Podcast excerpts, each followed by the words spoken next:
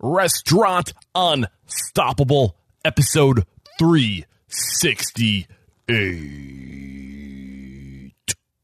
Yeah. the more you understand about different cultures, the more you understand the amplitude of things, nothing else is different. I mean, it's just a matter of a different perspective. Nothing is wrong, necessarily wrong or right anymore. It's just a matter of a different perspective. Are you ready for it factors, success stories, failures, and bombs of restaurant industry knowledge?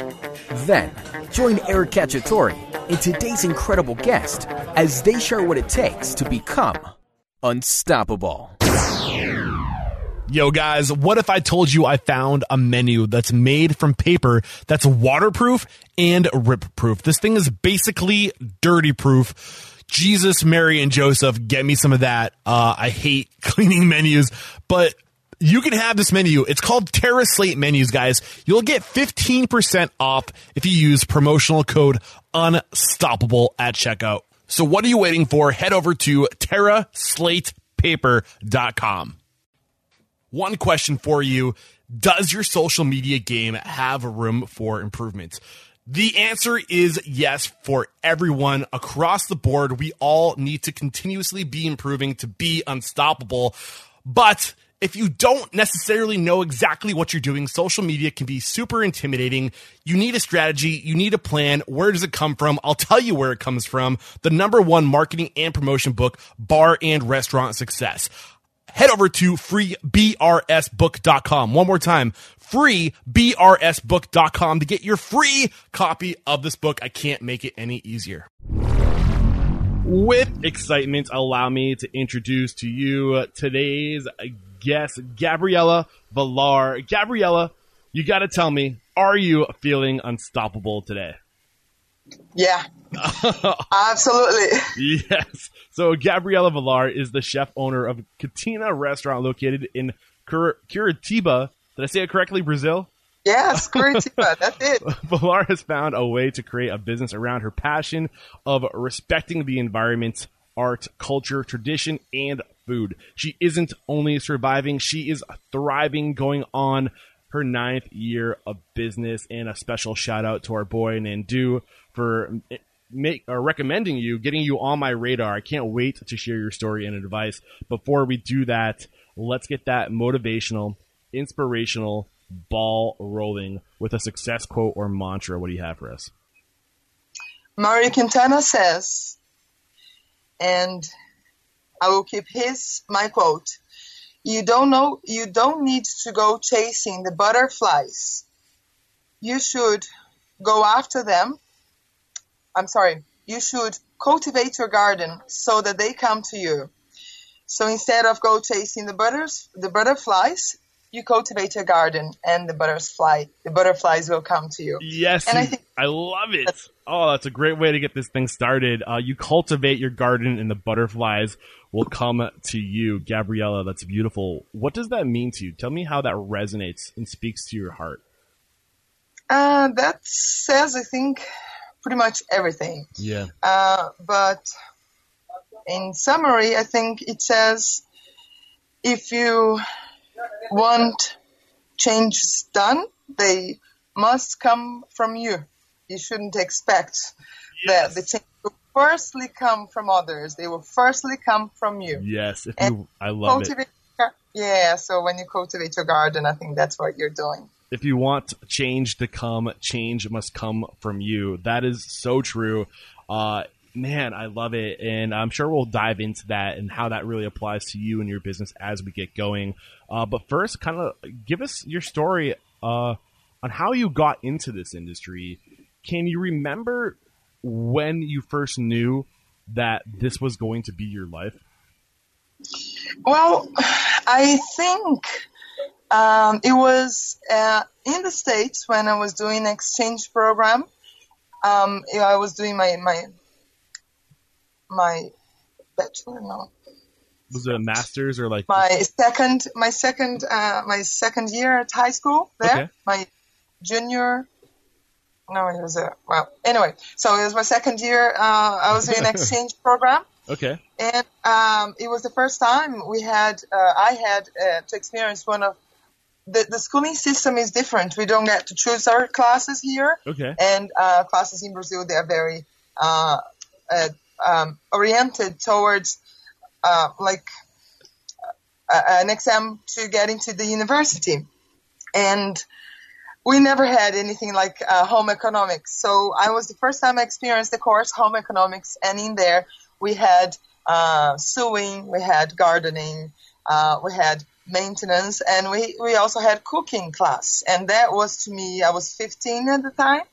And um, even though I grew up with a very like homemade um, style, uh, when cooking comes next, so my mom, we always used to um, relate to, to food, to home cooking. So that was something that wasn't too far away from my reality. And when that came into not only from home, but it came from a class, and that became a potential um, uh, professional way of looking at things. I was like, yeah, that's it. So it wasn't so much of the cooking; it was like the general thing about uh, the food relation. But food to me was like, yeah, I need to work with food. So that was how it began. I think that was the turning point. Awesome. I love it. And uh, what was your next step after that? Once you knew that you wanted to work with food, how did you start living intentionally to make this career for yourself come come to Well, reality? Then I came back to Curitiba, and uh, for uh, since at the moment it was hard. I really wanted to stay in the states or to go back to the states, but it was really hard because I was also young. I was then 16 at Yeah. the time, and my parents were like, "No, you're not gonna uh, just go without nothing." Um, and then so I, for another like six months, I started to try the what we call the, this exam, which we call vestibular. So I was studying for the exam. So I tried all these different. You have to select what you're studying. Of course, you have to choose your major. So I tried um, agronomy.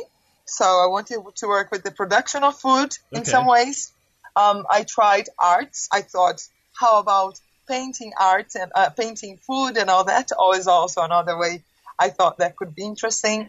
Um, I also tried. I, I know I tried for all different areas, and then I ended up um, starting university for um, informatica for like computer science, which was so something completely different. So I coursed that for like maybe four months, and I knew for sure that I did not want that. I did not want to sit behind the desk. yeah. I did not want to work with oh, man, I numbers. hear you. I did something else. Yeah. So uh, Um, okay, so agriculture, art, computer science. Uh, w- when did you come back to the restaurant industry and hospitality? so that's when I studied for that, and I was like, that's not it. And then with my father, uh, like I was um, trying to, he knew I really to want to go outside, and then he comes to me and says, well, if you really want to go outside, let's find what you want to do, and then let's find something that is good. So um, he So, already, um, I, Real that's quick, when I, do you mind if I interrupt? What do you mean by go outside? Like work outside? Like be outdoors? get out of the country, go oh, okay, okay, okay. Got you. Yeah, again, I, I came back to Curitiba. Um, that's where I had my father's dream. He, my father is from the northeast of Brazil, and that's like you know from on the other side of the coast in the states. It's Okay. about five thousand kilometers um, distance. So he was in diff- totally different culture. Yeah. So he was from there, and he came to live in the south of Brazil. Um, so he and um, so he always wanted to go abroad. So he understood that that could be something very important for me to have my education abroad. So he supported me. He, he um, helped me to go after that, and then he he helped me to accomplish this this um, uh, this choice because of course going abroad there are all these other costs that yeah. involves of It's- course expensive. so we looked into different areas, but then uh, it was easy when I got into this Swiss option. Uh, when it came to hospitality industry, when it came to hospitality industry, I thought that's it. I Yeah. want to go to hospitality because it combines, you know, many things that I like about not only the the, the, the food thing, but all kind uh, uh, the, the cultural aspect of life and all of that. So the, when um, maybe a few months after that. Actually, no, it took me another. I ended up going like maybe seven, eight, eight months after uh, I began looking into this already the next year. So um, between this time, I was around here studying uh, French because it was a, a, a French-speaking school, an English and French-speaking area uh, where the school was located, and that's where I met Nando. Oh, so okay. it was it was incredible. Um, that's when I I, I, I first uh, got in a prof- in contact with a f- professional world of food service in general, right? Um, but I've always been very service oriented. That's always been, uh, oh, well, not always. That for maybe 15 years. Um, maybe always. I think service service is one of the areas I like a lot when it comes to the whole um, What is area it of about service uh, specifically? Well, what does service mean to you? When you say the word service, what do you mean by service? Well, um, I'll, I'll actually get into the word of serve.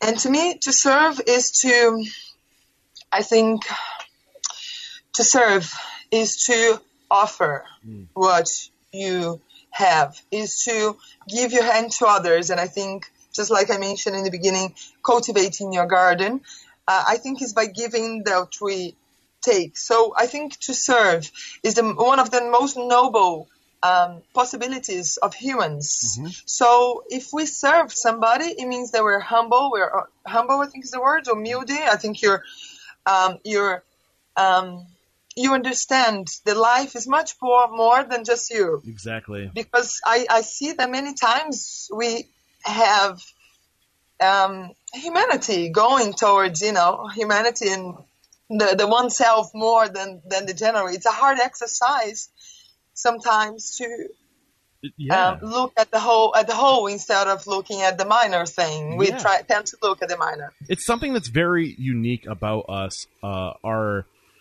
species. We we need each other to survive. We've evolved to lean and depend on each other. So there's a certain something within us that is driven towards service to others, to support others, because we know uh, subconsciously, in, in, it's our intuition that we need we need everyone. We need to we need to lean on each other. We need to support each other, and uh, I love that uh, when people just see the value of service. Uh, it's a beautiful thing. Um, so I'm kind of I'm not sure if I quite understand. So at this point, are you in Louisiana? And you said you met Nandu. So you you left Brazil and you went to the states. Switzerland. Switzerland. Oh, okay. Because I know he's in Louisiana now. Okay, so you, you went to Switzerland. Okay, and that's where he went to school as well. That's how you guys Yeah. met each other. Gotcha. Yes. So Huh? you're you're in Switzerland. You're studying, um, uh, hospitality, uh, culinary in Switzerland. Right. Uh-huh. It was actually, um, yeah, it's a hotel management school. Gotcha. So it ranges much, it arranges food service Okay. in all, all aspects, but also uh, all the service area and all the, the hotel management Gotcha. area. So yeah, What year it's is a this? very complete uh, university. Sorry, What year was this? uh, that was in '98, Okay, so 90, 1998. So you're getting your Oh, degree. actually, sorry, that was in 1997. Okay. 97. uh, so you got your degree. Uh, what happens when you finish your school, your education? Uh, after I finished, and actually in between the time that I was studying, also, uh, I went to China for Okay. like one of the internships. So I spent some time in, in China, and then the other one was in Switzerland. Okay. And then after that, went to the States. I went to Boston uh, for I went to teach at Endicott College. And also do like a part-time uh, studying there. What year were you at Endicott college- College? Uh, I was there in on 99, 99. Oh, beautiful! You were in my neck of the woods. That's where I'm. I'm in that area. I was like maybe only a half hour drive. Beautiful. Uh, anyway, Oh, really? Where, Yeah. where, where are you from? I'm in. I'm from southern New Hampshire, so Oh, right over the border. Yeah, Oh, beautiful area. I should have known by your I know, right? of reddish hair. yeah. So, um, so when, so all this time you're just getting experience. You're getting out there. You're teaching. What were you teaching? I was managing a restaurant school there. Okay, uh, cool. It was at College, so I was I was managing. So I was teaching service in general, but everything about like coffee, all drink, uh, all bev- beverage service also, Yeah. and and the kitchen service. Yeah. Okay, so it wasn't until see the year now is 2017. It wasn't until late, uh, like 2000s, like 2008 was when you opened your restaurant, right? 2008, 2008 is when I when I opened. Yeah. Okay, so when did this vision for this restaurant start to to you know exist within your head? When did this vision come into the the view for you? Well, that's interesting because I did not have a restaurant as my vision. Okay. That was kind of the consequence. and because I knew it so much, I had worked so much at it, it was, I mean, it was um, easy. And then with, you know, it was not easy, nothing is easy, but I, I knew, I knew, you know, when I had problems, I knew those problems existed. That was it. You know, yeah. I had to go through them with time. And then it's very interesting, Eric, because then with time, and I'd say maybe five years after having Quintana, uh, then I really began um, applying the things that I really believed in my life then in within the restaurant. So basically, like it wasn't a dream because I knew how much work mm-hmm. it you know it is to have a restaurant and and all of that. But then because I had made the choice of having a restaurant, it was something I knew and I knew how important that was. Then I started applying uh, what back there the, the, all the aspects of, for example. Um, um, agriculture, like I said, mm-hmm. you know, art. Mm-hmm. So basically, what I do nowadays is uh, I work with everything that is that I find is important um, in life. So I work with um, all of this. I work with art. I do a lot of art exhibi- exhibitions here. Um, nowadays, I basically plant my food, and I, I I have many partnerships with my producers also.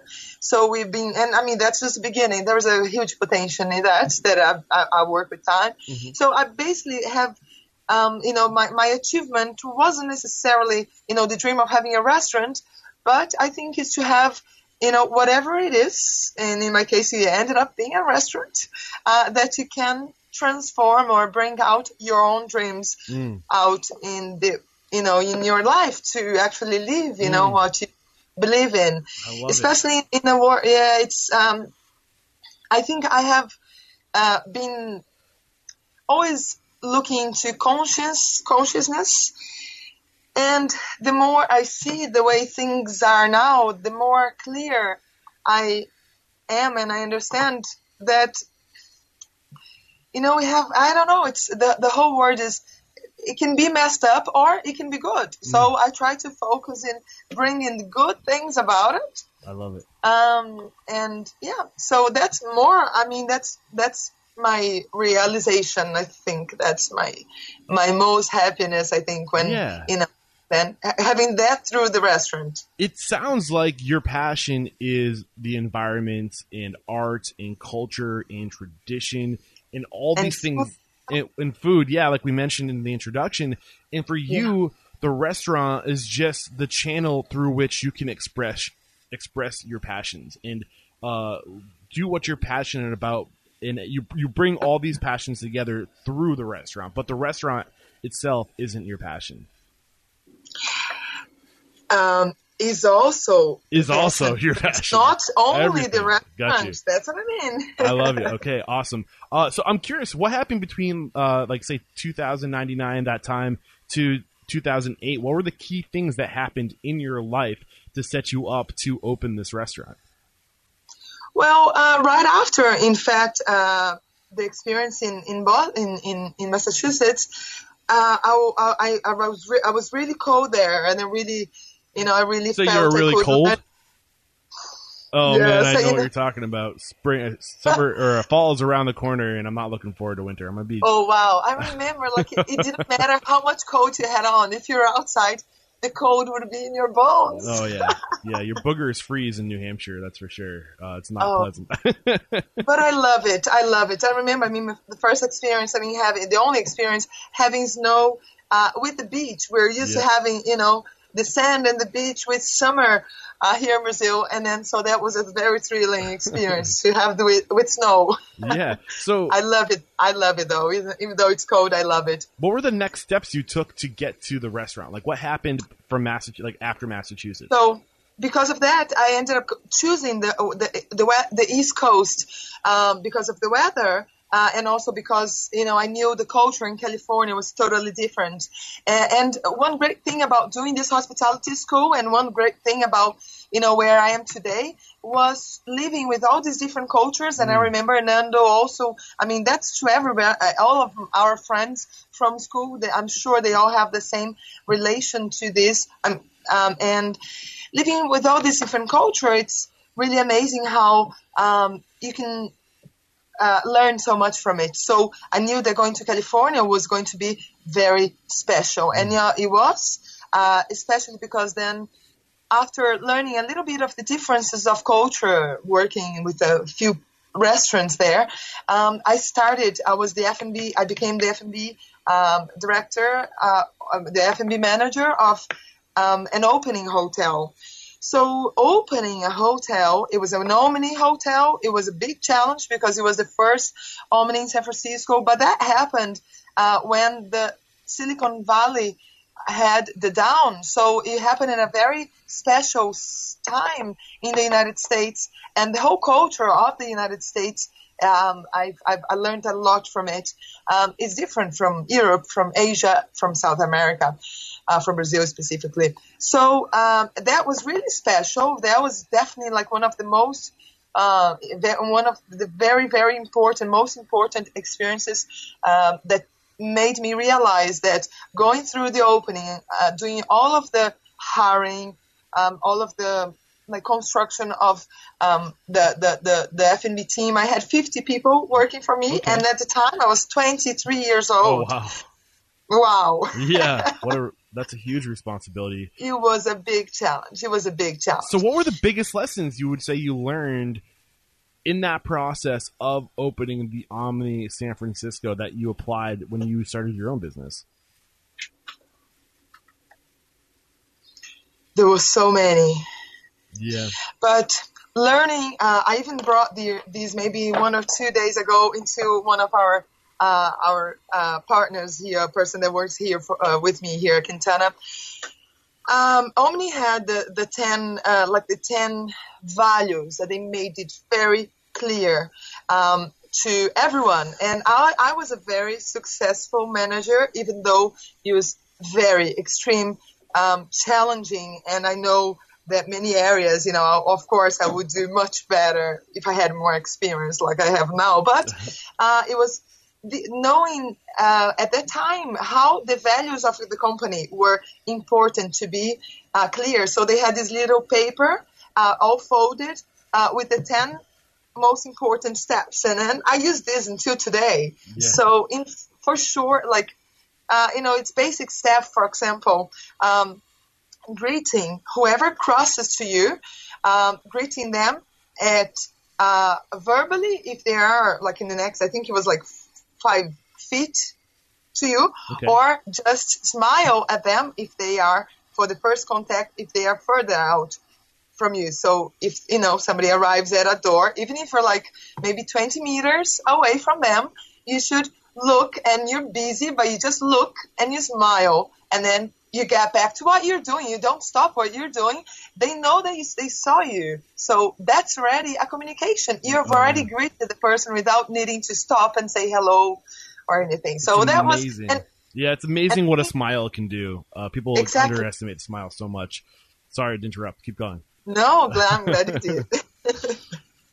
I get, as you can see, sometimes I get very excited. No, I love it. I love the excitement. So, uh, so the biggest lesson for you at the Omni San Francisco was finding these values, these 10 values. And one of those values was greeting people within five feet and smiling uh, if they're further away. What were some of the other values you picked up that you still apply to your life to this day? Um, well, there, there. You're stressed out. You so seem stressed but I'm I'm trying to get away. I mean, uh, between these ten there that I made, there are many of these ten, but I'm gonna get like um another experience. I remember being so exhausted because I was I would get there, I would run the breakfast service, then I had all the event, breakfast in room service. So at yeah. 5 a.m. in the morning, okay. 5:30 latest, like I, I would be there. In the beginning you have to train all this team. So you're there basically in all hours because yes, I did have the assistant and everybody, but um, it, um, the, it's a 24 hour operation. Yeah. So I mean, it's crazy. Um, so anyway, at 5:30 in the morning, five in the morning, uh, I had many people from the um, kitchen. I had even like there was a, a, master chef. So there were many Mexicans, and I loved how they did such a good teamwork. That like 5:30 in the morning. Uh, having finished the work at two in the morning, the next, the, the last evening, the last morning. Yeah. So sleeping very few hours, ready you know, it's stressing to open a hotel. But the guys, the Mexican dudes, they would always make the best breakfast.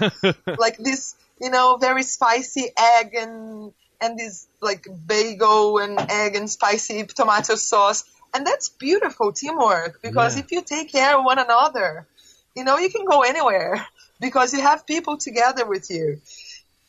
Oh, I love that. I'm writing that down. So that that other big lesson for you was just the power of taking care of one another and being there for each other. And you learn this from uh, these Mexican workers that would work. It sounds like you said from three o'clock in the morning, they would, and they would sleep for two or three hours maybe, and then be back there at five a.m. That's crazy.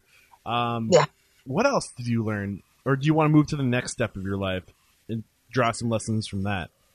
Well, um, yeah, we can go for the next. There are many. I mean, there there's so much there, but uh, even uh, I think one one I'll finish with one.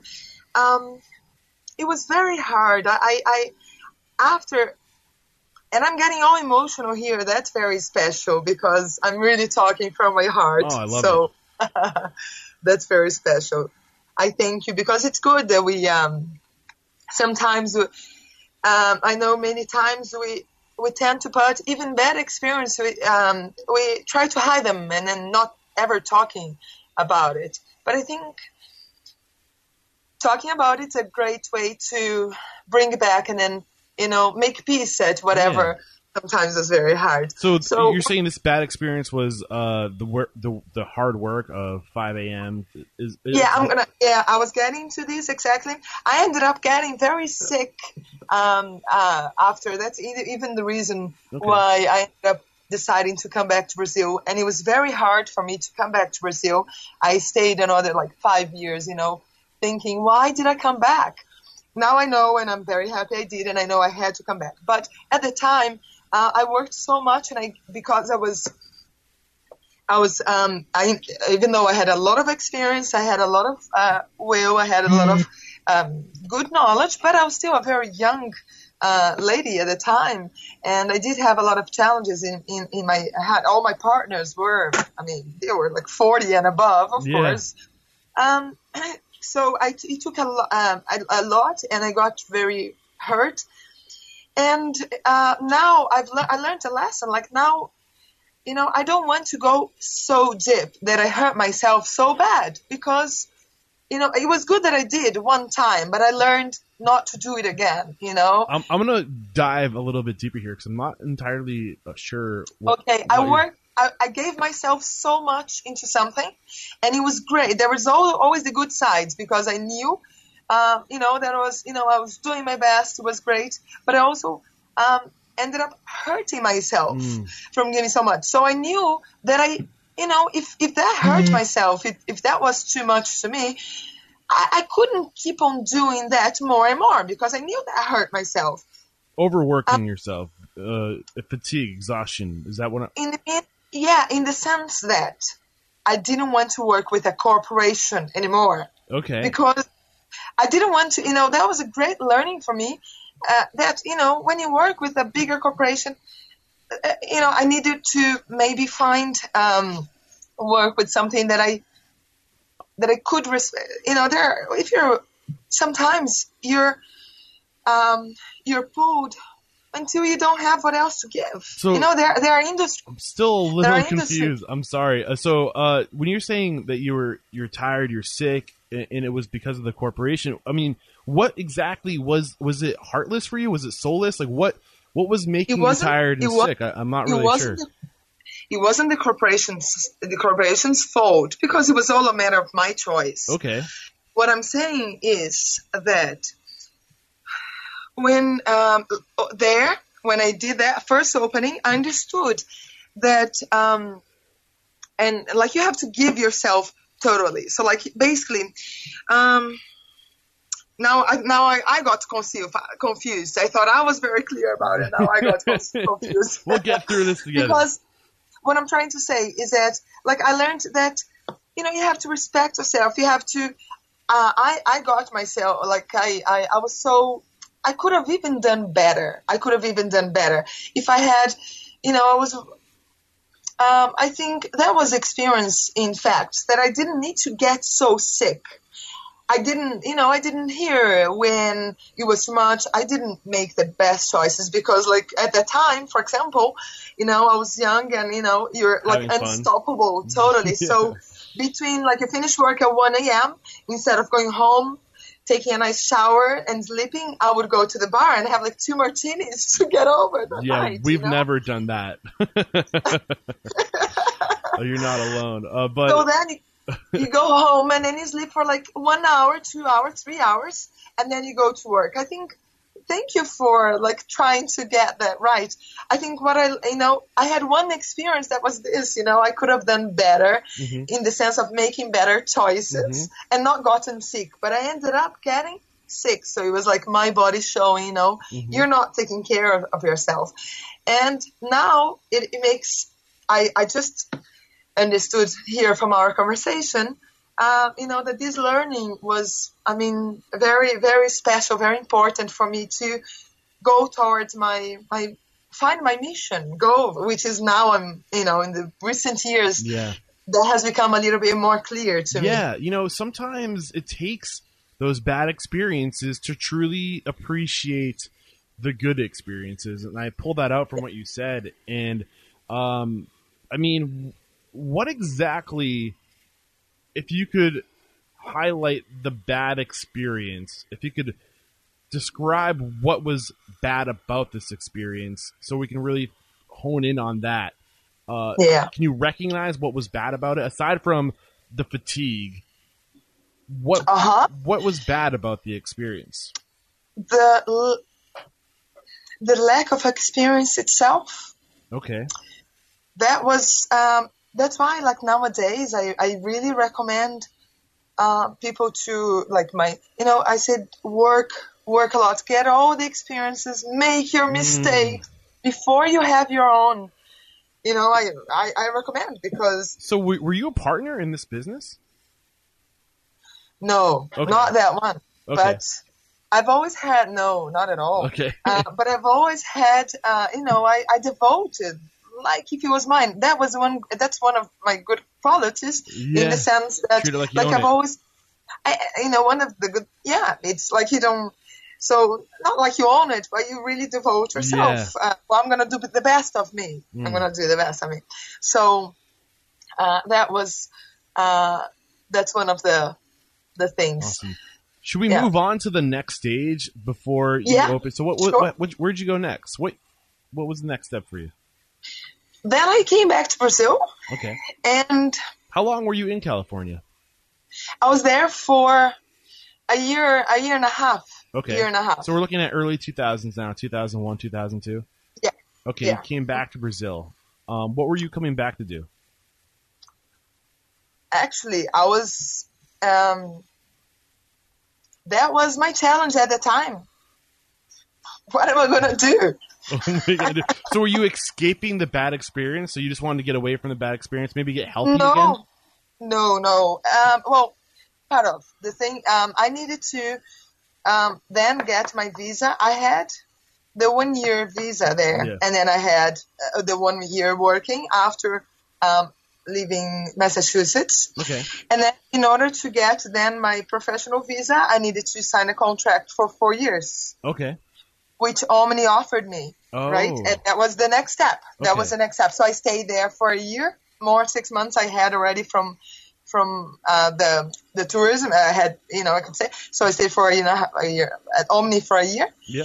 and then you needed to contract for another four years. So that's when I chose not to stay for another Mm. four years. Otherwise, I could get myself into you know, killing myself because yeah. I was, I, I ended up getting um, a meningitis, a very rare kind. Okay. I was treated like um, with morphine. My mom had to fly into the States without, um, it wasn't me who communicated. Like I had, thank God, like a friend was able to, I mean, an American friend, actually, a Lebanese friend Yeah. who lives in America, helped me get my mom in contact. I stressed, stressed so many people and, and including myself. It was such a, like, you know, I could have died. It was just like, uh, it was too much.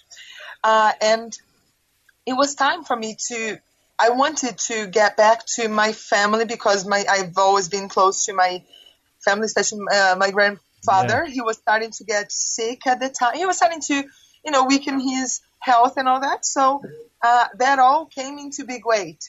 But it was the fact that I, I did get very sick. I did need people to come in here to help me. Well, in there in the states to help me. Uh, I had all my friends helping me and all that. And I was like, why? I'm, I'm, I'm I believe, uh, like I said, you know, the food, I, I believe it, you know, a matter of health is a matter of choice. So what choices was I making that I was getting? I was so ill. Yeah. You know, that makes sense to me. Yeah, this is a huge lesson right here. Yeah. And I don't mean to cut you off, but a matter like we like to blame outside reasons for our circumstances so often. Like it's not my fault, it's because of this, because of that, because of work. But we make all the choices. We choose to go out after work. We choose to do all these things that you know what we eat, our diet, all these things will impact us. And if we're not feeling good, if we're not if we don't like our our current situation, don't forget you put yourself there. And what are you going to do to get out of that situation? That's up to you. Uh, it's it's. A, I don't Yeah. want to just breeze over that because that I love what you said. I, I don't know the exact words you used, but you are you make your own choices. It's nobody's fault. Like those were the choices you made. So thank you for putting the emphasis on that. I love it. Yeah, Um, great. so how did great. you get yourself? You. no Thank problem. So uh, I, I really want to make sure we leave time to talk about how you opened your own restaurant and how you've evolved over the, the past nine years and what you think contributed to your success uh, with Cantina, or I'm afraid I'm saying it wrong. Quintana. Quintana. Sorry. Um, Katana. So any other things happen between this situation where you come back to Brazil, uh, you recover, you get healthy again, and before you open your restaurant, you want to talk about that we should know? Um, yeah, well, I, as I didn't know, um, as I didn't know, I, as I mentioned in the beginning, I had, I went as an exchange student when I was 15. So I basically got out, then I, I, I came back here for another, almost not, uh, almost another year. Okay. And then I, I went back, I went out to the, to Switzerland and on, and then I came back only like nine years after that. So coming back to Brazil, I left as a you know a young girl, adolescent, adolescent, Yeah. adolescent, and then I came back and I had never had any professional experience in my country unless except for well um, in in the area that I was a profession that I had become a professional at. So I went to understand our culture. And that was key for me to uh, be where I am today, for me to open my restaurant. Um, um, I went to I went to travel to uh, I went to Bahia, the northern st- uh, a northern state, because it's one of one of the states that have a very very um, strong culture. Um, uh, um, in, um, they they they are very Bahia is very um, is a state that expresses, I think, is kind of like that expresses their culture from um, like the immigrants of Africa. Um, we have a little, a little bit of the Indians and some of the Portuguese influence. Okay. Um, so they are very, they have their own culture. I think it's kind of like Louisiana. I think I don't, Yeah. I'm not sure, but I think it's kind of like Texas, also very specific, Yeah. right? They're very, um, So you wanted to understand that that unique melting pot of cultures, and you said that understanding that culture was key. Why was, was that key. so key?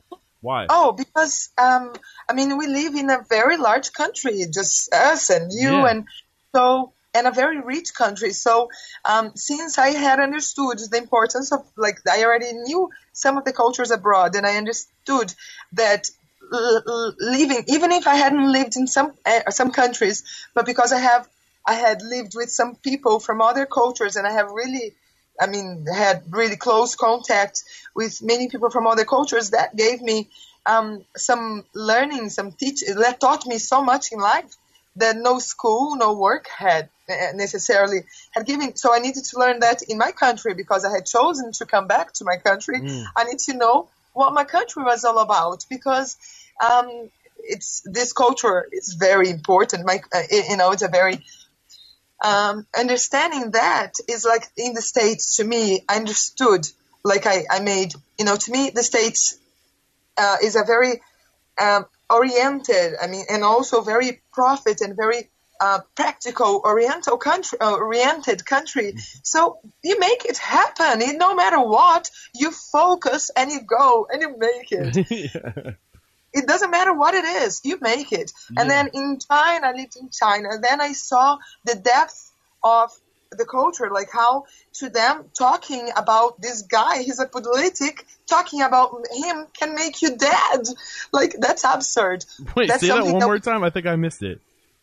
For example, uh, uh, not at this, not at the time that I lived there, but like when Mao Zedong, uh, families, if they spoke anything, for example, different than whatever Mao Zedong believed, um, the family, not only the person who had, had said that, but the whole family could get killed because they didn't believe in the same thing. So what was When the lesson get- behind that? The lesson is i mean my lesson right now is uh, like there are so many different cultures in the world there are so many different ways of thinking that if you don't open your mind if you don't understand how people think Yeah. you're not gonna get you know and Yes. but on the other hand the more you understand about different cultures the more you understand the amplitude of things nothing else is different i mean it's just a matter of a different perspective nothing is wrong necessarily wrong or right anymore it's just a matter of a different perspective so getting to know all these different cultures after bahia I went, which was great. It was a beautiful experience. I went to Ceará, which is a northern state even, and I went for a project of like three months as a consulting. I went to open uh, a restaurant, and I ended up um, staying for like three and a half years, opening a restaurant, a bar, um, a catering company, and then people were like, Gabriela, you know, why don't you stay here and you can live here? And it was beautiful. It was by the beach. It was, you know, uh, but also culturally, uh, it's a big difference between the northern of Brazil and the south of Brazil. So the southern part of Brazil, where I'm from, Yeah. is a very a much more developed area. So uh, we have less nature, we have more um, city, more civilization. Okay. So more culture, more intellectuality in some senses. Got you. Uh, over in the northeast, you can find more. You know, it's more joy, it's more art, it's Mhm. more. You know, and and then I was already for like four or five years there. Oh, and and it's a very social country, so it was just came to a point. I was like, I can't live here because you know it's a it's it's I needed and I needed to come back to my family because they were in the south. So I still, even though I came back to Brazil, one of the largest strengths or largest weights for me to come back to Brazil was because uh, of the family.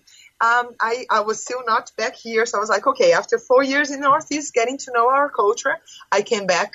Oh, I, I just remember I was still um, uh, pulled into another year and a half into a restaurant of a friend's family. I didn't want to go, and that was a great learning. I didn't want to go, but I, I thought, well, I have nothing yet in my fa- in my my my city. You know, it's just like the guy who said six year for six months only for me to help um, making the restaurant better. And then I spent a year and a half, no, a year and three months because I understood that no consulting job fixes one's problem, a company, a restaurant problem, in less than a year. Even if you're not there, you never. So I learned that this consulting job, consulting consultancy is very, it's, um, you know, it's very hard for you Oh, to man. work, go into another company. Yeah. So I ended up staying for another year and a half away, and I had many great learnings there too. Oh man, I just I want to make sure I'm staying with you. First, I want to say I love your energy. I love how happy you are. I love the just the, the light that shines from you. Uh, but I want to make sure that I understand. So you were in the north of Brazil, right? And that's where Yeah. you're studying your culture, studying out how people work, how people think. You need to understand people. That's what you meant by understanding your culture. It's understanding your people, how they think, and what what's important to them, but just getting them. Um, you were in northern Brazil working for an, uh, another. Did you own your own restaurant in catering, or were you working for somebody else up there? Somebody else. and then you did some some consulting uh, and then you realized that consulting even in a year's time that wasn't enough time uh, i mean what made you come come back to the self what was it that you were longing for that you needed that made you come back to the self of brazil Yeah. Oh, you're great. You ask just the perfect questions. I love it. i try to stay up i try to stay you with for you giving giving me a good uh, a good direction. So I think I was actually looking to doing the things my way, because after I said about the consulting, uh, it doesn't work in a year because I was in the Northeast and for like three years, it was great. I mean, three years you're able to accomplish a lot. In a year, you're able able to accomplish yes. Now, I like I said, I, it took me like a year and a half to reorganize a company. And I'm saying that six months is too little to reorganize, especially because uh, I came back to the South looking into doing something that was, I think there was like, you know, more of my way. I wanted to be back in the South um, because, like I said, the family, and I knew it, to me, it didn't matter uh, I needed my heart. I was following my heart, and I needed my my heart to be comfortable. I needed to be happy where I am, to feel there was home. Nowhere I was stopping was home. It was incredible, and I needed to, you know, that was that was pulsing inside. So uh, finally, when I get back here, it was quite a thing because I didn't get back like you said. Oh, you know, how was it the dream to make the restaurant? Make a restaurant myself wasn't uh, a dream I had, but it was a possibility. Yeah. And of course, uh, it wasn't a dream in the sense like I knew it was a challenge, but of course, uh, like making my own was yes, it, it was a dream. Of course, it was a dream because I had worked so hard in so many other restaurants to try to make the best, to try to you know apply all these things that I had learned with all these different cultures and in these different ways um, that everything happened just like this. I came back to Curitiba, and six months later, I was basically opening my restaurant. So, okay so I can um you said you wanted to open your restaurant your way and your way was your family your heart your home uh yeah, and different than the standards. So not just was it operationally your way, which I kind of want to get into what what you mean by your way operationally, but it was it was something that meant something to you, something that was important to you, something that that was a reflection of who you are, who your your your you know your story, your culture, who you were. Uh, but what do you mean by my way as far as like operationally, or did that not play into the equation so much? Um, our service relation here in Brazil is very special. It's very uh, discriminated, I would say. We are very immature still when whether it, when it comes to servicing. Mm. So we tend to have one of one example in the other. I wanted to do it my way. Um, giving value to the employee, paying more, paying more more than the average. Um, um, even like how do I say, recognizing, making making this industry, uh, you know, the, the service yeah. for pleasure. Mm. Because, for example, cooking used to be okay. If you cook, um, then you're, you know, uh, when people who cook are people who have nothing else that you can do, so you go and you go to kitchen. Mm. And it's not like that. I mean, it's the opposite. My God, it's such a responsibility for her. You know, Oh, if you're in the in the kitchen, it's such a responsibility. Yeah, I, I think So- it, I think it might have just clicked for me. But I, um, so when you say your way, it's more than just your heart, your home, your family. But you wanted you wanted to bring your culture forward, where where you take care of your people, where you're giving, you're caring, and you're not. I think I can't remember the word you used. I think it was uh, you were.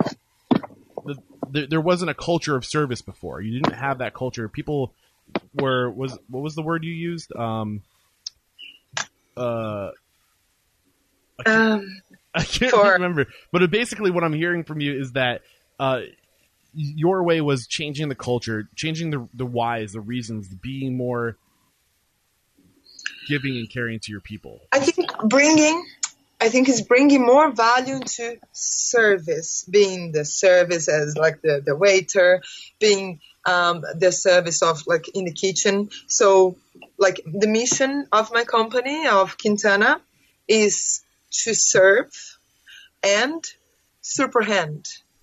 That's our mission. So in order to superhand, uh, is that right? This word superhand? Super hand.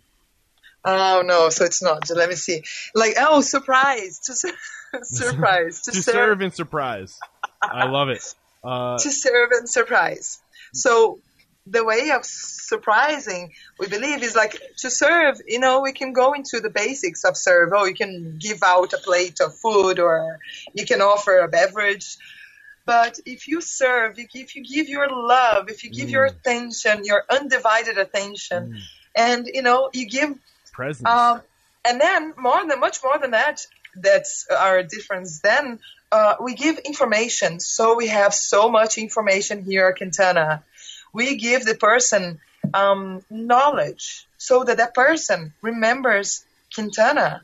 So that that person gets an experience, and we are able to super to surprise. yes. Otherwise, you know, how are we going to surprise just with food or Oh. beverages or a smile? So we have to give much more. We have to make that person think, yes. And I make that person take something. You know, Yes. and that person has to has Oh. to go with Quintana or with your service. That person has to take that inside their heart. Mm. If they take inside their heart, then they're with you, I love it, and I love that and you. then you become unstoppable.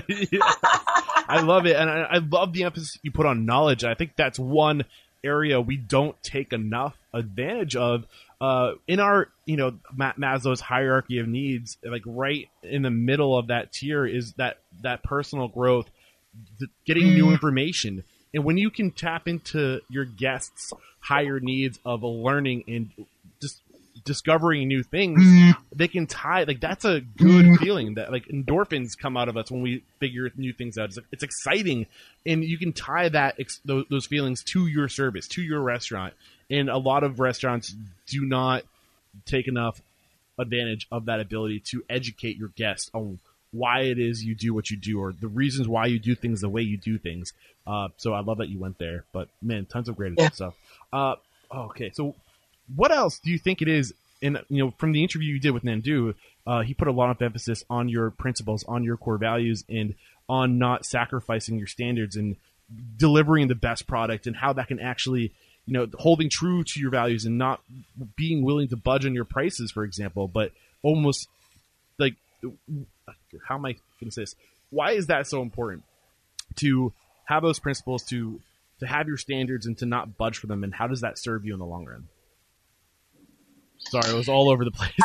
I love it. Uh, you're amazing, Eric. We need to talk more. I Okay. because you have such a straight way of thinking, a straight line. You're very, I love it. Thank you for sharing your thoughts with me, your synthesis. I love it. okay. Thank you. You're welcome. It's my pleasure.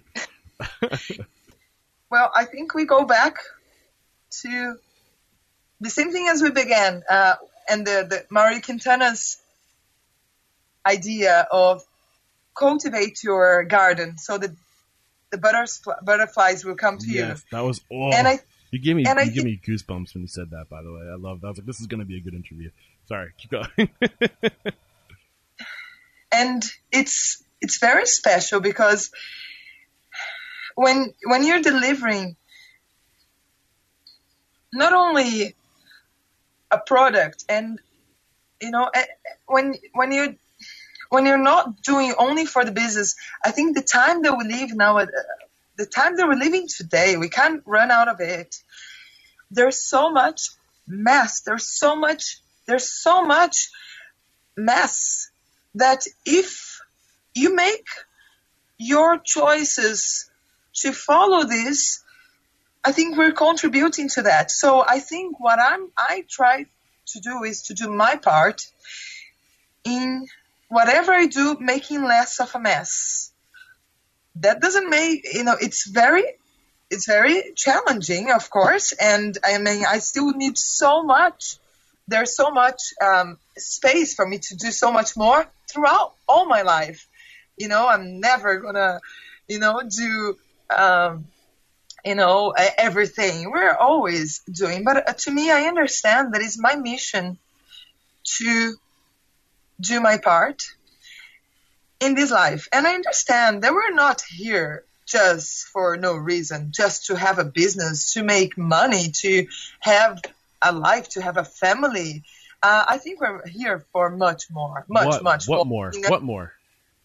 Well, I think we're all connected to begin with. Mm. We're like, you know, it's very hard for us to really understand that we are brothers. It's hard to me even nowadays that I have more consciousness. But like, you're my my brother. Yes, it makes all sense, but it makes no sense. But it makes all sense. Oh man, I love it. I love it. I mean, there's so much value you're giving us right now, and when I hear you speak, I can't help but think of a quote that I recently heard that resonated so much with me, and I think it ties into what you're saying. And it, it's along the lines, and I'm paraphrasing, that we all who exist today owe a debt to those who came before us.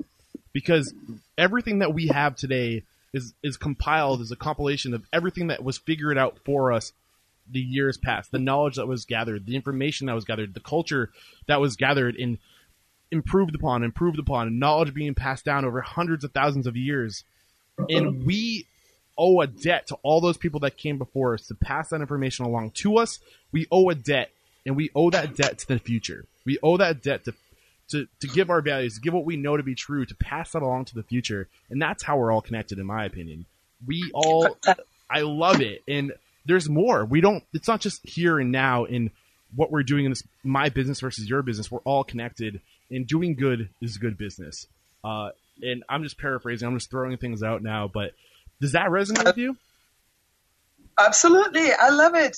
We're we're all connected. Yeah. Awesome. Um, that's you know you just uh, it's so interesting because it gets back to you just said the way uh, you said is very Irish. Are you Irish? Uh, what, what gave it away? The giant red thing on my face, the beard, or no, no, no. That I that I could imagine before. Yeah, but uh, but my last name's Cacciatore. Right? I'm Irish and Italian. Yeah yeah, because you're yeah Italian also for sure. Yeah, I mean makes sense because of this cultural aspect. Mm. It's very interesting how like when I was I have a really good friend in I have a few friends but one really good friend in in in Ireland and when I went to visit her, uh, then living with staying with the family and having uh, family moments together and the chanting the Irish songs, mm. I was impressed. What a culture mm. that through singing, which is like the indigenous, all the native uh, tribes still, I mean, like the indigenous of Brazil, and uh, also, you know, the Hindu and uh, the most antique uh, cultures. That's why I have so much respect for Irish culture. Uh, they chant their history and they are always remembering through these chants uh, their elders, you know, the, like just like you said, you know, the, the, the, the ones that came before us, mm. and teaching the the kids. The kids learn to to chant those songs from the beginning, and they learn from their grandmothers. That's incredible. I love it. So beautiful. You just brought that memory from Ireland for sure. Beautiful. Well, you're welcome, I guess. Uh, so I mean, maybe maybe you maybe you didn't understand because maybe sometimes I'm not so clear when I'm. but I'll tell you, it's a good thing. Uh, saying how the Irish culture is so, um, put this here, uh, how the Irish culture is so rich uh, and preserves in a very, um, very pretty, even though um, it's very Irish, is uh, people who tough and went through a lot. Uh, but it, it's a very special, special, pure culture that, worked with its value Yeah. Whoever's Irish knows it's Irish. I love that about So uh, it's been almost it's about an hour now. We've been recording, and I haven't gotten enough of you yet. There's still I'm, I want to ask at least one more question, and Yes. uh, that is on how you have evolved as a restaurateur. Nine years in business now. Uh, I'm sure your business looks different today than it did, say, two or three years into business. As far as your role, what you were doing every day, uh, what did you learn about yourself as a business owner, and how have you evolved, and how has your business evolved because of that as well?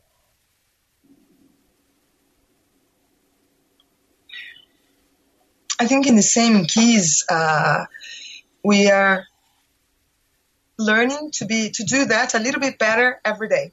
So basically, all actions we're learning to do a little bit better. For example, in the kitchen, um, my products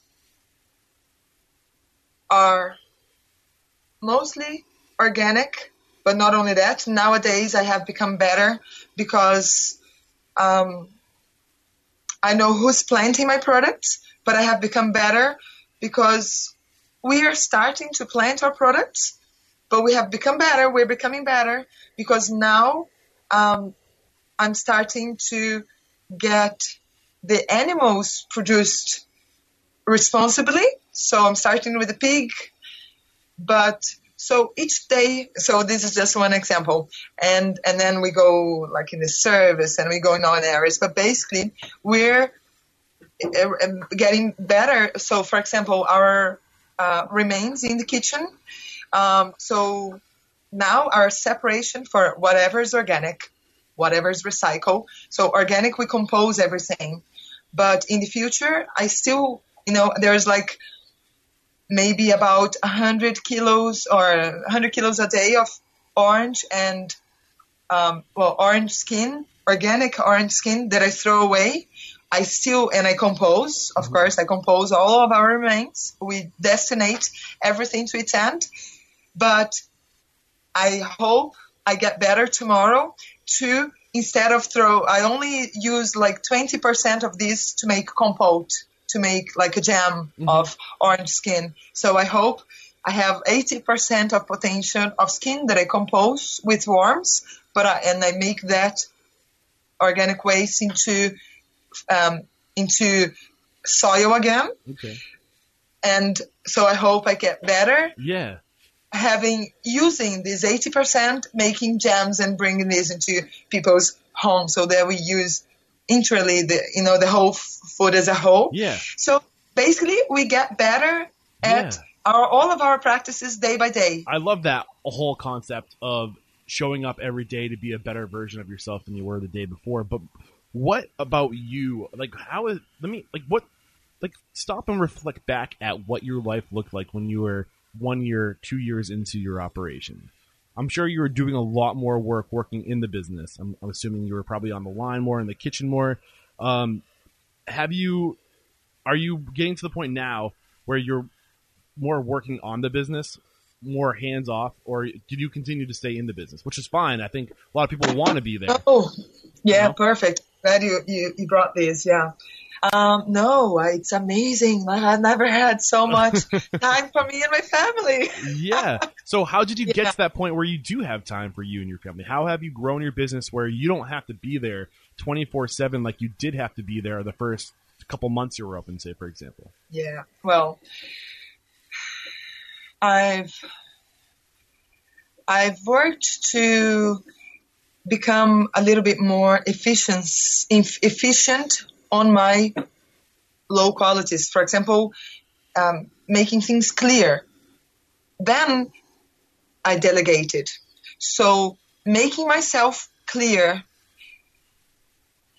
and delegating and so therefore delegating with clarity because that was my biggest problem has made me a more success uh, a more i have more time i can think the company much more i can get out of the company and do all these you know go and plant because i want to be in contact with the land so then i need to have people doing the operation here so that i'm outside So delegating with clarity. Mm. Yes. This is something that I think you might have recently had spoken to or talked to N- Nandu about, right? Because I, I talked to Nandu about you, and he said that he was when he was working with you, you came to him and you said, Nandu, I have an issue with systems. I have an issue with my processes. I need to improve my systems and processes.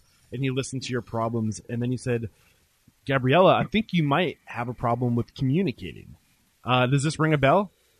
Yeah, absolutely. Is this what you're talking about? Communicating and delegating with clarity? Were you not being clear? Yes. Um, in fact, he was a great. He he he, was and he is a great help. I'm I'm in fact going uh, now beginning his he has a co- the course and I'm Yeah. gonna do that because one of the suggestions that he's given us we've applied here at Quintana and it has been working uh, greatly, but there is still a potential. I'm not, I'm not even doing exactly as he recommended, um, but it, it has already helped. So it will help, help even more once I accomplish with the whole team. Now Yeah. I'm doing more with uh, the service team. so So, what does that For sure. delegating clearly look like? How do you delegate clearly? What, what is there a process you use for that? Well, uh, we did batting practice, the pre-meeting, like a, a, a, a meeting, 10 minutes every day. Mm. So that has become uh, much more clear for everybody what our goals are. Mhm. So having the 10 minutes where when we look a little bit of yesterday, Mm. or whatever is past. Well, firstly, we see if everybody's okay, just like none, and that's really, really big. That's I reinforce, I thumbs up for everything that he has brought. But like I think this is essential. I believe in that also, and that's great. Oh, always um, finding out how the other is, and it was. This is very. Um, we have uh, improved many aspects here. So, how with else does that. that 10 minute um, meeting look? So, you say you first start by making sure everybody's okay, and then what's the next thing you do? and then we look at what happened yesterday Okay. and or, or sometimes You with debrief. task sorry You debrief. It's kind of like, you know, you debrief, you break it. Okay, beautiful. So, what's yeah next? we do that in hotel business too yeah So, what comes after the debrief of the day before? um, any situation uh, of like sometimes how how we were able to surprise the client. Okay. So let's bring out an experience before we used to bring what problem happened. Oh, How okay. do we solve that? Now is what good problem Yes. are we creating You highlight the to good. keep You make, ourselves busy? I love it. You make the example of the good things, so you recreate those good things. You show the picture of perfection. I love it. Anything else during that ten minute meeting? and then uh, so what are we looking what are we looking at and you know just then the, the future and many times yes there is one very important thing and i think uh, maybe that's that's the, that's what i i have added into uh, what nando has brought us. Because of all this cultural aspect i've been talking with spoken so much i've gotten deep into our native culture of brazil and that's the native indians of brazil. So I've been learning what our culture is because most Brazilians don't know because of many things. In fact, even because we don't have access to our native uh, um, culture. So um, I bring some of the spiritual aspects of our native culture into the team. And that's so special because believing or not believing, and I tell them that, we are all connected to the Indian, to the native Indian culture here. Angela, você puder pegar, gravar, é uma boa agora. tá? What was that?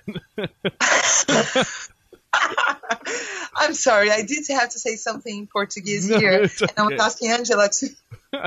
I was asking Angela to record, uh, to record this so that we put this one out also. And here's Angela here. oh, you're recording. She's our- that. She was she's out our of.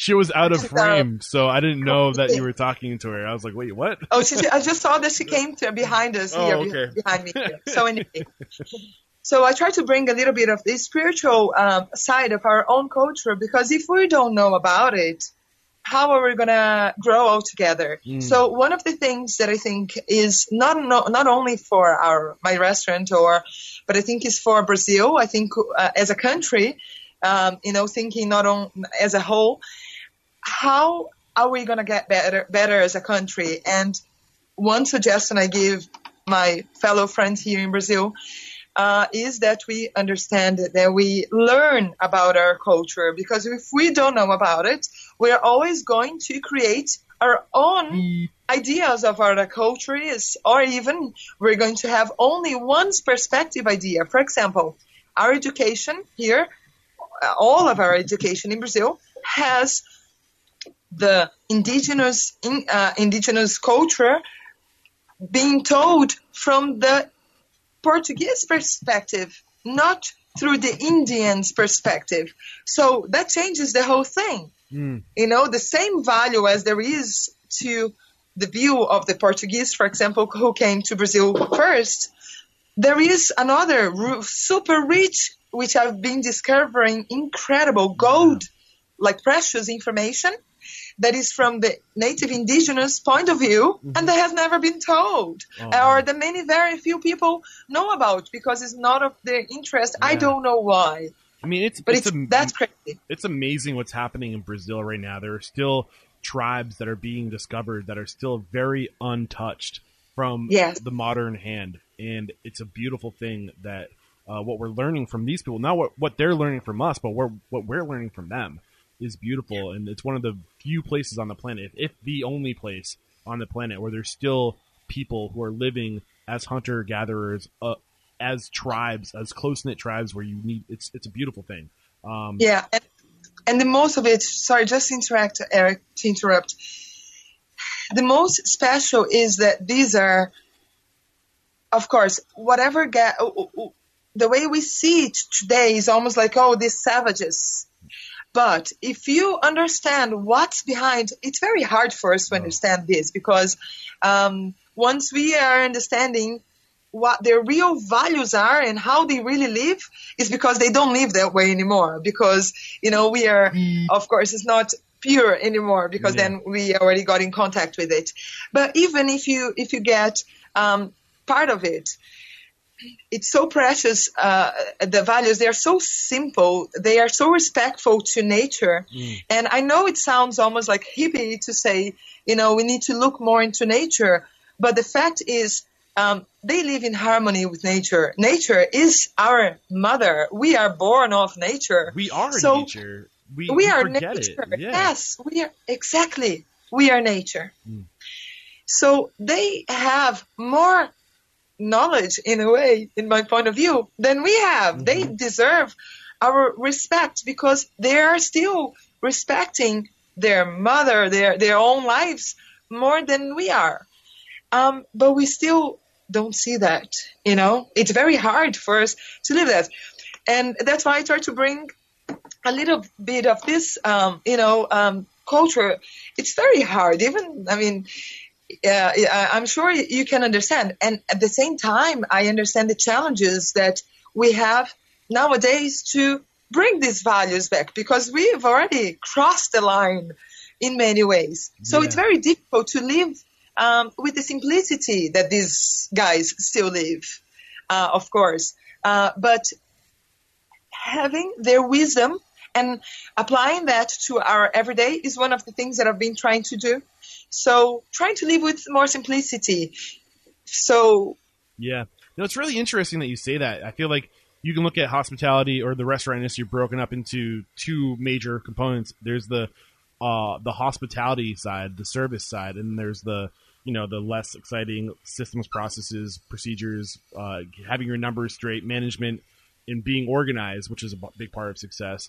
But Yeah. at the same time, that that nature versus nurture is almost like it, it's hospitality leans more towards that nature versus nurture, or that, or that nature and nurture side of things. I shouldn't say nature versus nurture. It's the nature and nurture side of things, caring, giving, being there, empath- empathy. These things like empathy and, and social or you know, social and emotional intelligence all come from that like that more I guess I don't want to say primitive, but that what's the word? Just that that part of us that allowed us to, to to work in tribes, to be a part of a pack. You know, and it's that caring and giving that we can learn so much from these tribes. I would love to make a trip out to Brazil and just study like hospitality through these people. I bet we would learn. It would be so enlightening, man. I, I never Yes. even thought about that. That's brilliant. I can't believe we're at an hour and 14 minutes of recording time already. We need to take a break to thank our sponsors, and we'll kind of we're gonna come back and try to bust out a fast speed round. Uh, you've been great, Gabriella. Uh, we'll be right back. don't don't forget to bring out the profit aspect and the, all this balance of financial and the administrative all these aspects so if we can close with that i think that's very oh, important do you want to talk about that? Let's, let's talk about that now, and then we'll go. Then we'll go to the break. Um, I hope you guys, uh, if if this is maybe just hit pause and come back to if you've got if you're driving to work, you're you just arrived to work, hit pause and listen to us on the way home. All right, go ahead, Gabriella. That's good. Well, so just with all of this, it's fundamental that we have we're sustainable also in the financial aspect, right? So um, maybe we don't need to have the the bigger the the the, the um, we, we need to building sustainability financially, like building financial uh, uh, uh, a good financial aspect with sustainability uh, is possible and is a must. It, it must happen. Um, so that's that's fundamental, and that's that, that's all. that's it. I'm just saying that you know it, it's no point of you having all of these things and not being financially successful. So even with the crisis here in Brazil, we were able to keep on growing um, because we didn't lose all uh, uh, in when I have like many of my colleagues here, many close, of course. We had a really big crisis now, financial crisis in Brazil. Uh, many are still in a very difficult situations, situation, and we are like right now. It's been a few months already that we've been hiring instead of like what people are still firing. We are, we are already hiring. We are growing every day, and I mean that's um, that's fundamental. Um, this the team. I have a really low turnover. I have pretty much like I don't know, very low. Um, we are we are here for. It's been nine years that we are here. So most of my team are here for. I mean, I have an average of six year time. So uh, some people are here for nine years, of course. There are three that way, uh, but the other ones are like at least four, five years, and I think that's very important. Um, and we're growing uh, um, day by day together.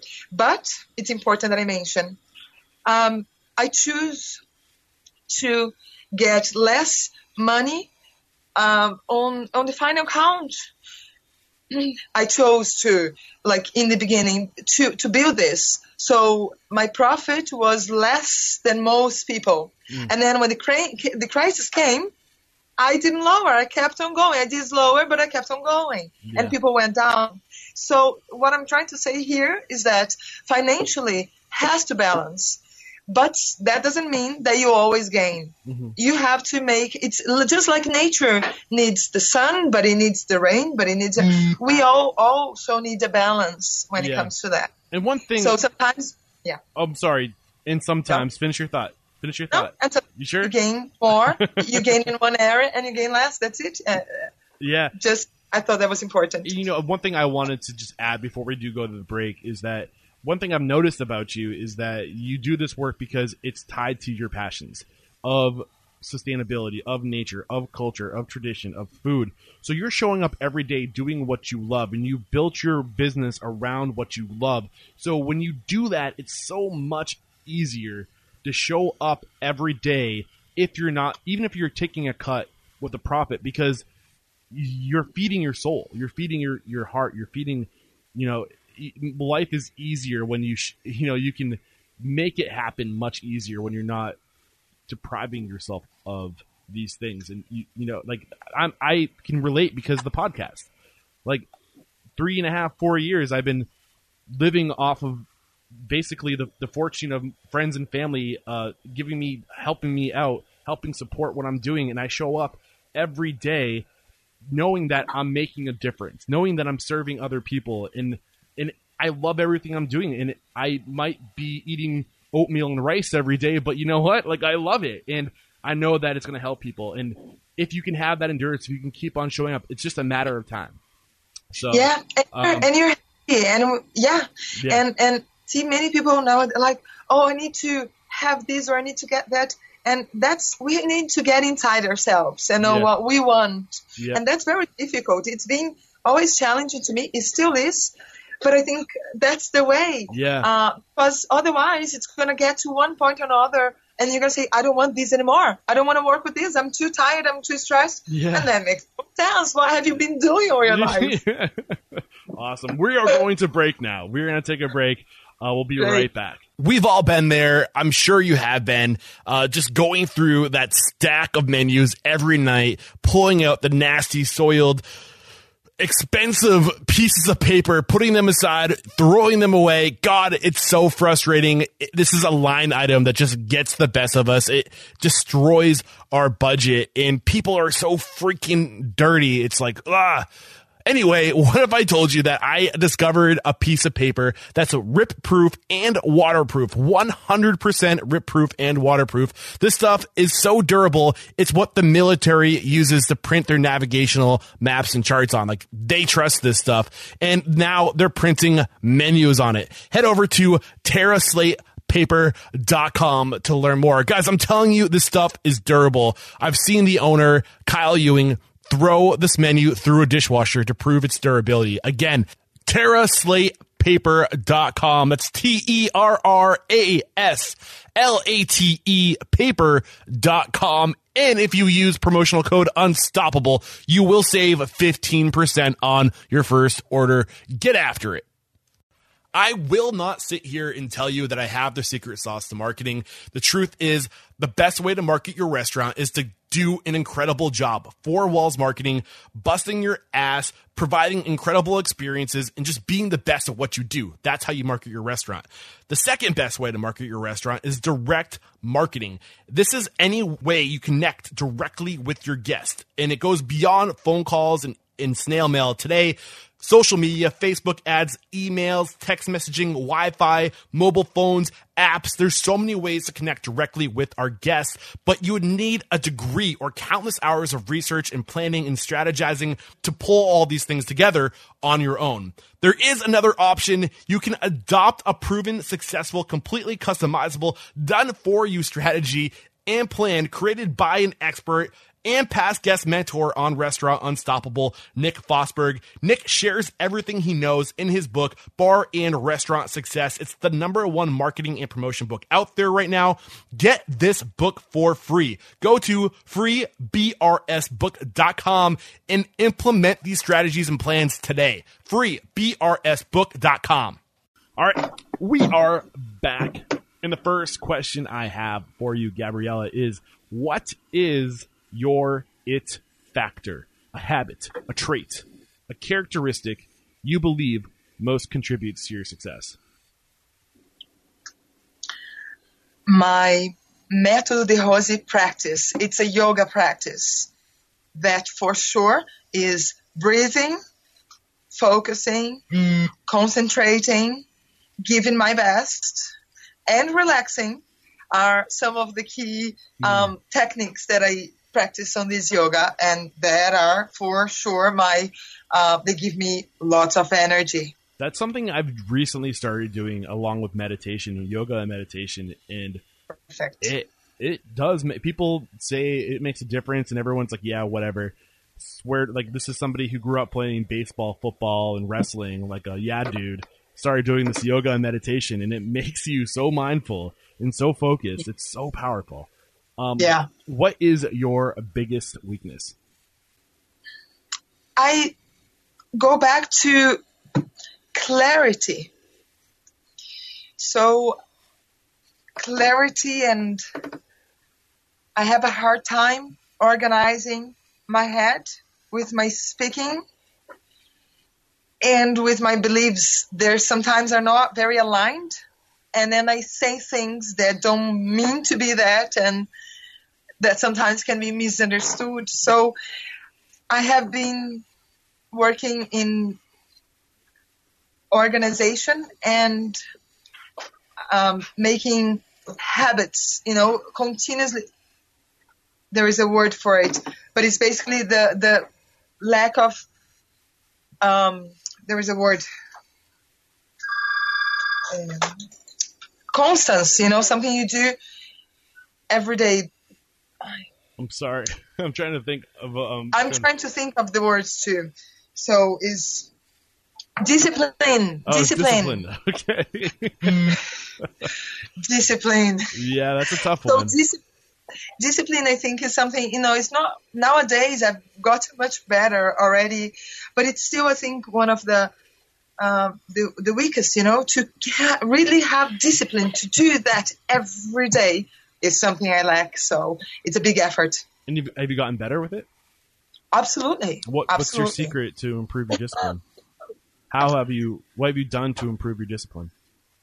Well, the the yoga practice and the meditation are. I mean, I If you're Uh, thinking, if you're wondering how does that help improve discipline, for me, and uh, you can agree or disagree. For me, it recenters you and brings you back to what's most important, and, and it allows you to show up and work towards work intentionally towards those things that need discipline.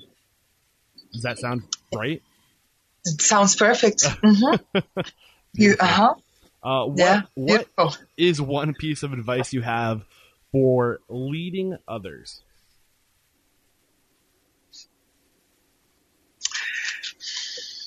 bring others with you through your actions and through your examples your example Lovely. and through your your ideas but sometimes if it's only the idea that doesn't work Beautiful. it has to be through what can be tangible what can be seen what can be experienced Walk the walk. walk the walk I love it. Uh, and wha- act the talk what is one question you look for, or one sorry, one question you ask or thing that you look for during the interview process?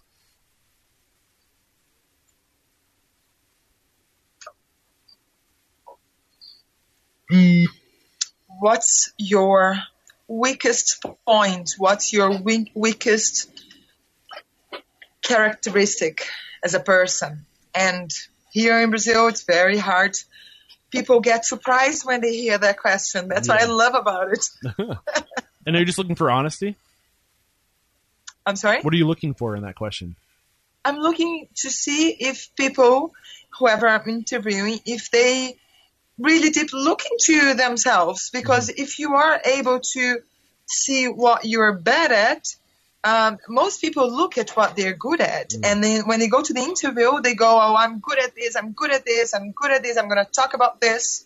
But then, what are you bad at? Because if you understand what you're bad at or what you're not good at, you are able to make that different. But if you do not recognize, then the Yeah. chances are impossible. Yeah, beautiful. What's a current challenge uh, you're dealing with right now? Motivating the the one that substitutes me in the kitchen and in the all food operating operation. Mm. How are you dealing with that? I'm working the ones around him, trying to get him to not only, but I think that's part of the way I, I've taken the focus out of him. So, in, in some aspects, and then bringing some challenges here and there. For example, this Thursday, um, we are going to.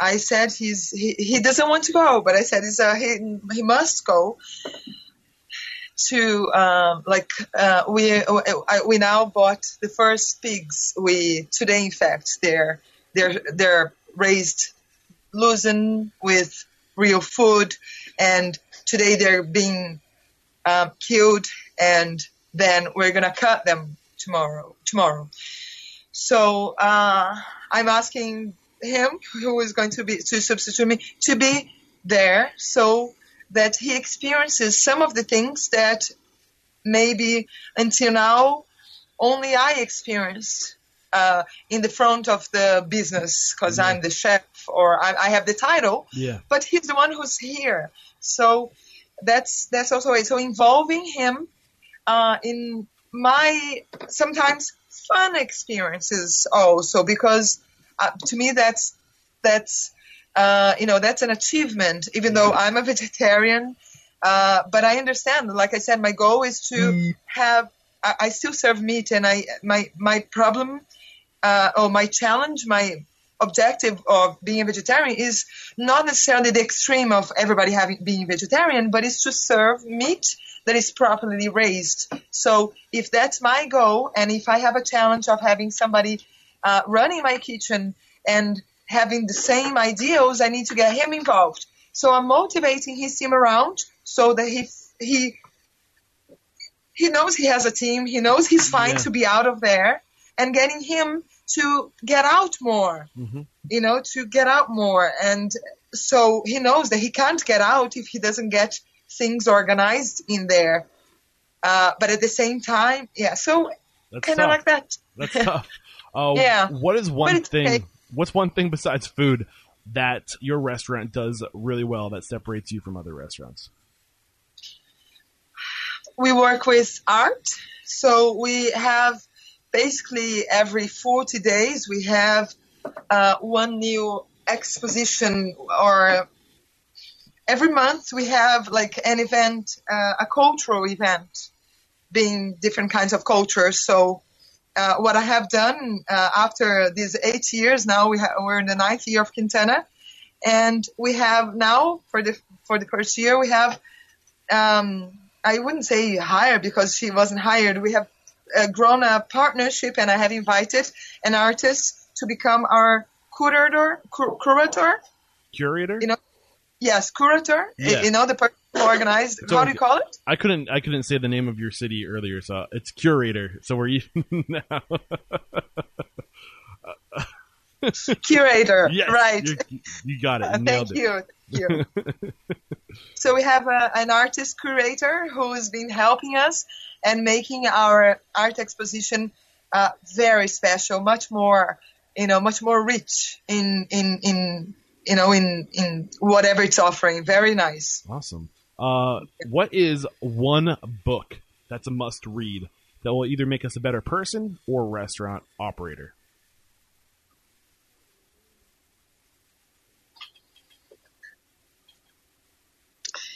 You know. Um, it's it's a it's a book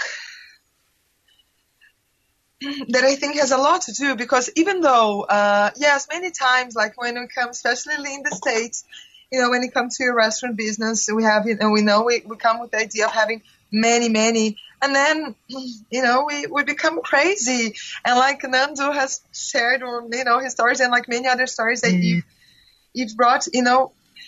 I think we almost forget to to live life, and mm-hmm. we you know just do that and do that, and we run mm-hmm. here, we run there, and we do so much, and there's so much, and you know, and maybe yes, we get all this money and we can have all these things, but our heart is always pumping faster, and we are just all almost all stressed.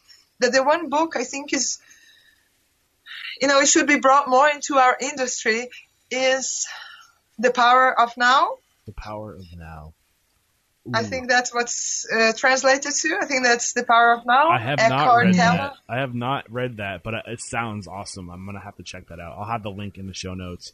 And uh, I'm gonna check if that's how it is in English. Uh, uh, Just, just to make sure. Uh, he's a he's a great writer, and it's just because at the moment, you know, I have this book in my yeah.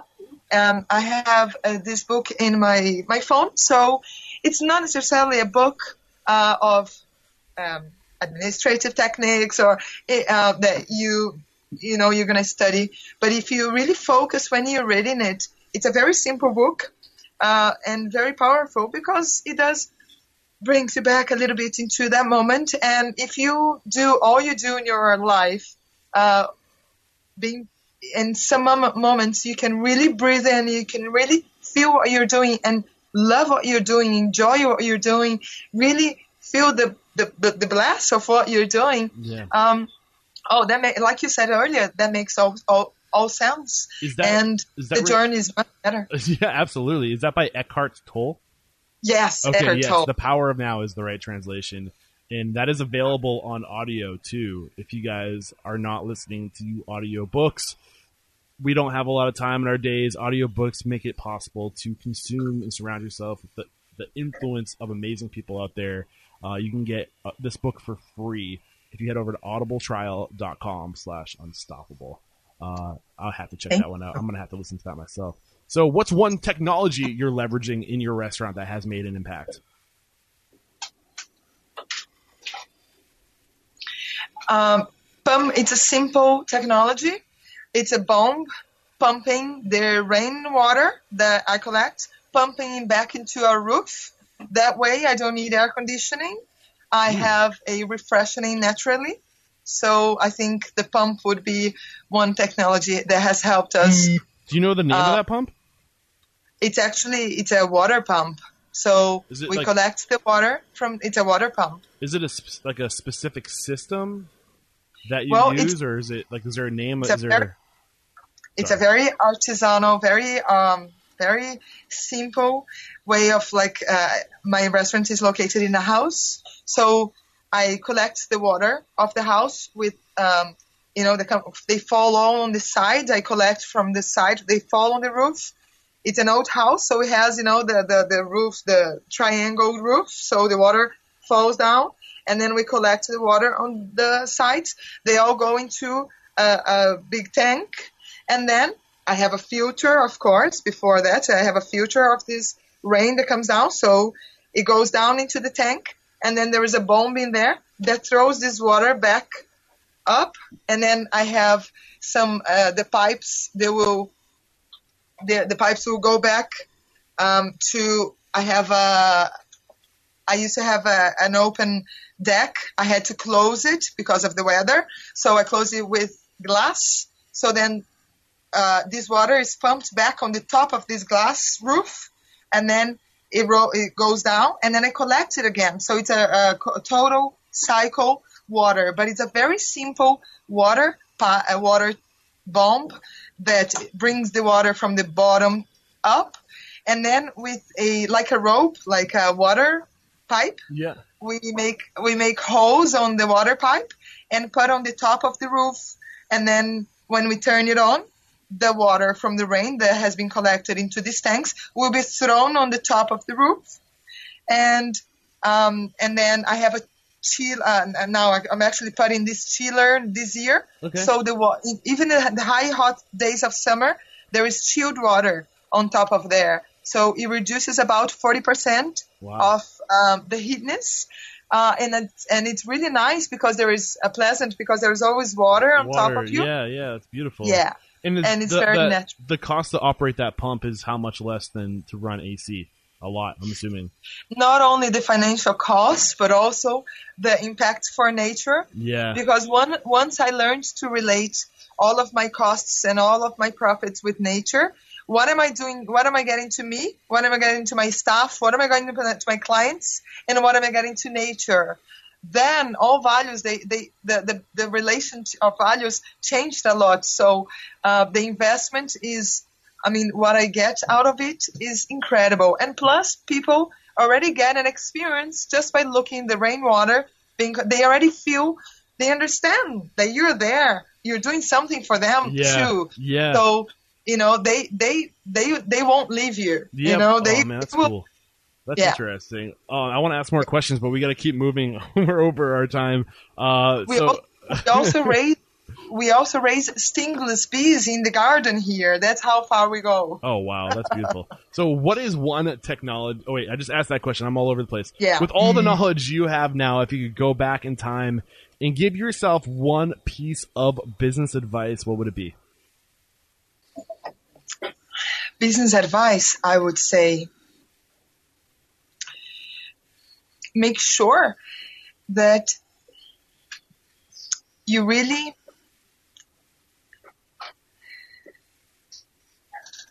accept the consequences of your choices. Hmm.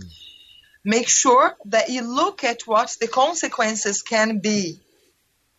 Because if you make choices and if you're not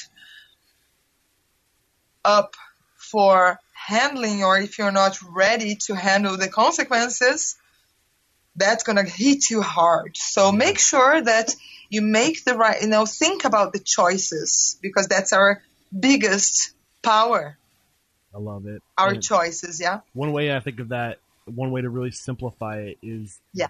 don't let the world happen to you. Choose to happen to the world. And just you yeah, and like just you have a choice. You can you can make your outcome whatever you want it to be.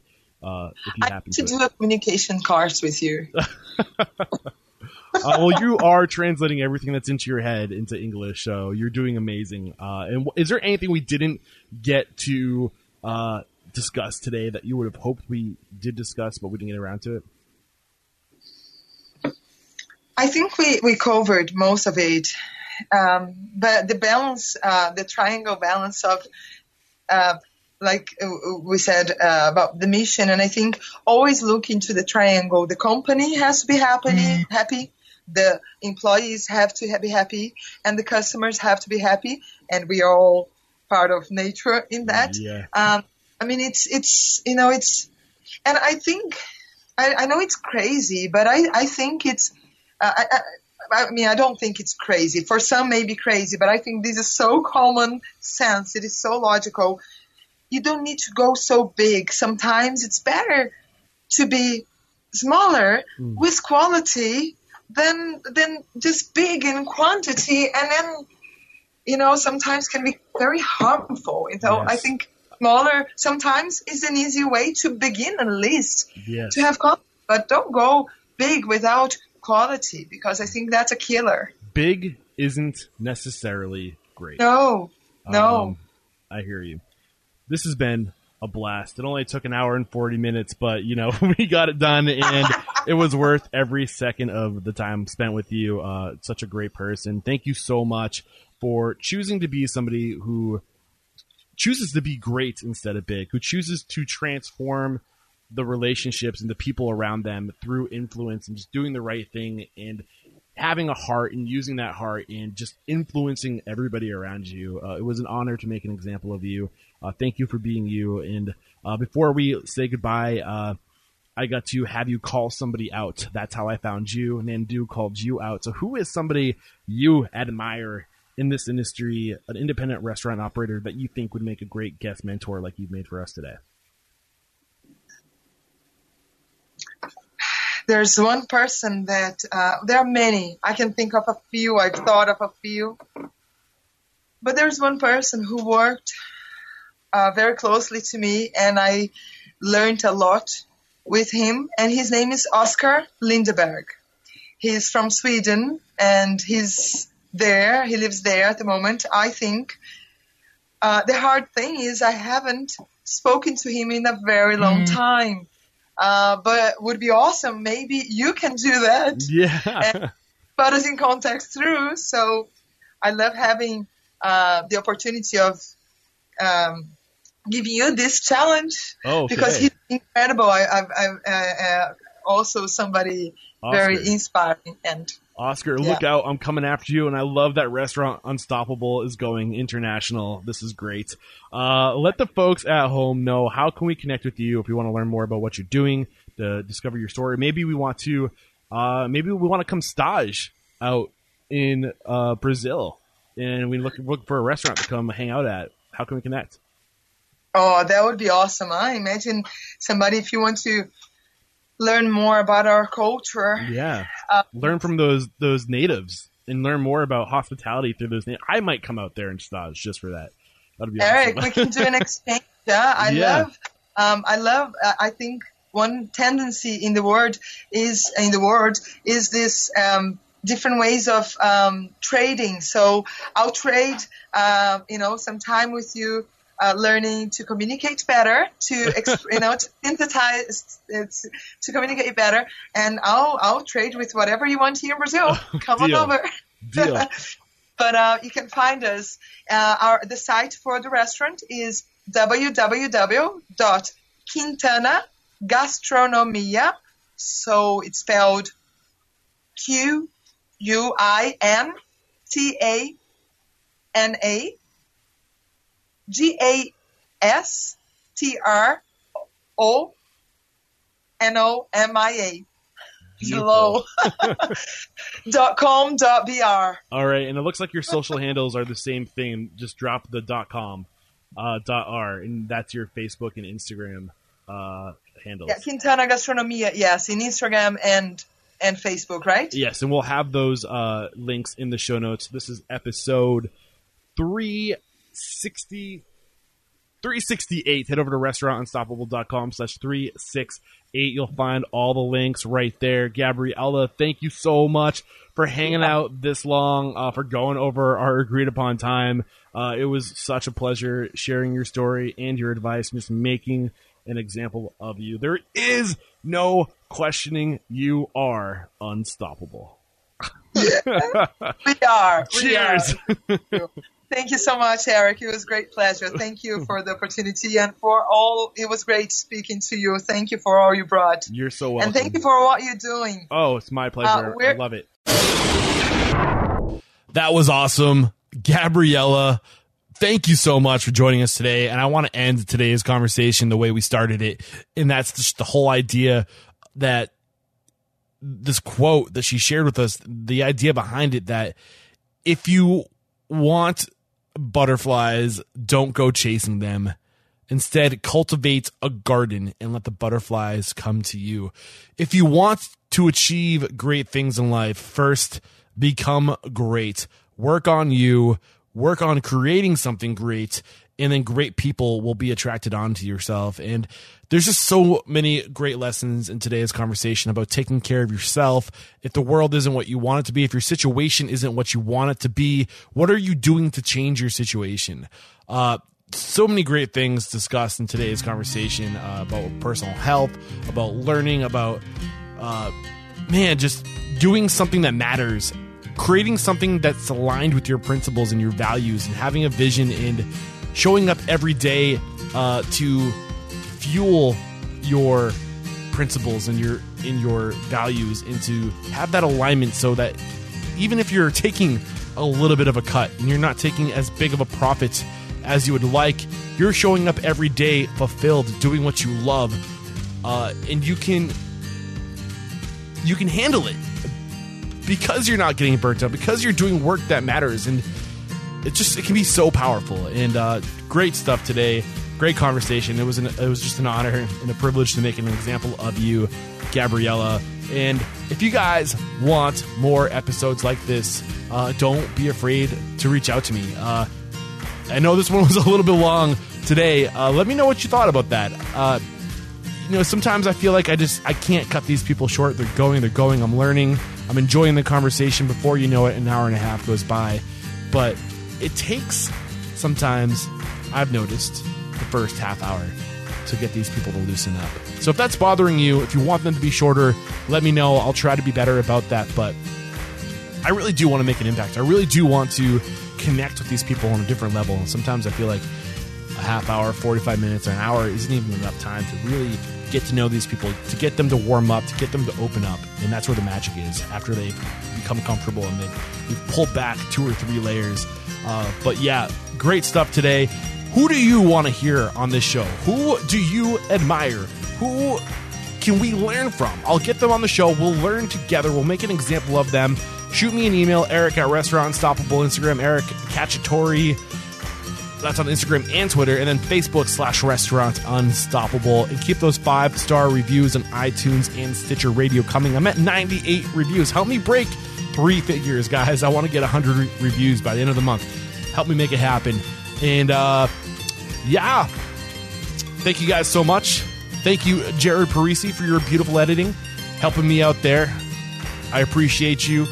And I guess thanks for sticking around this long. Until next time, peace out.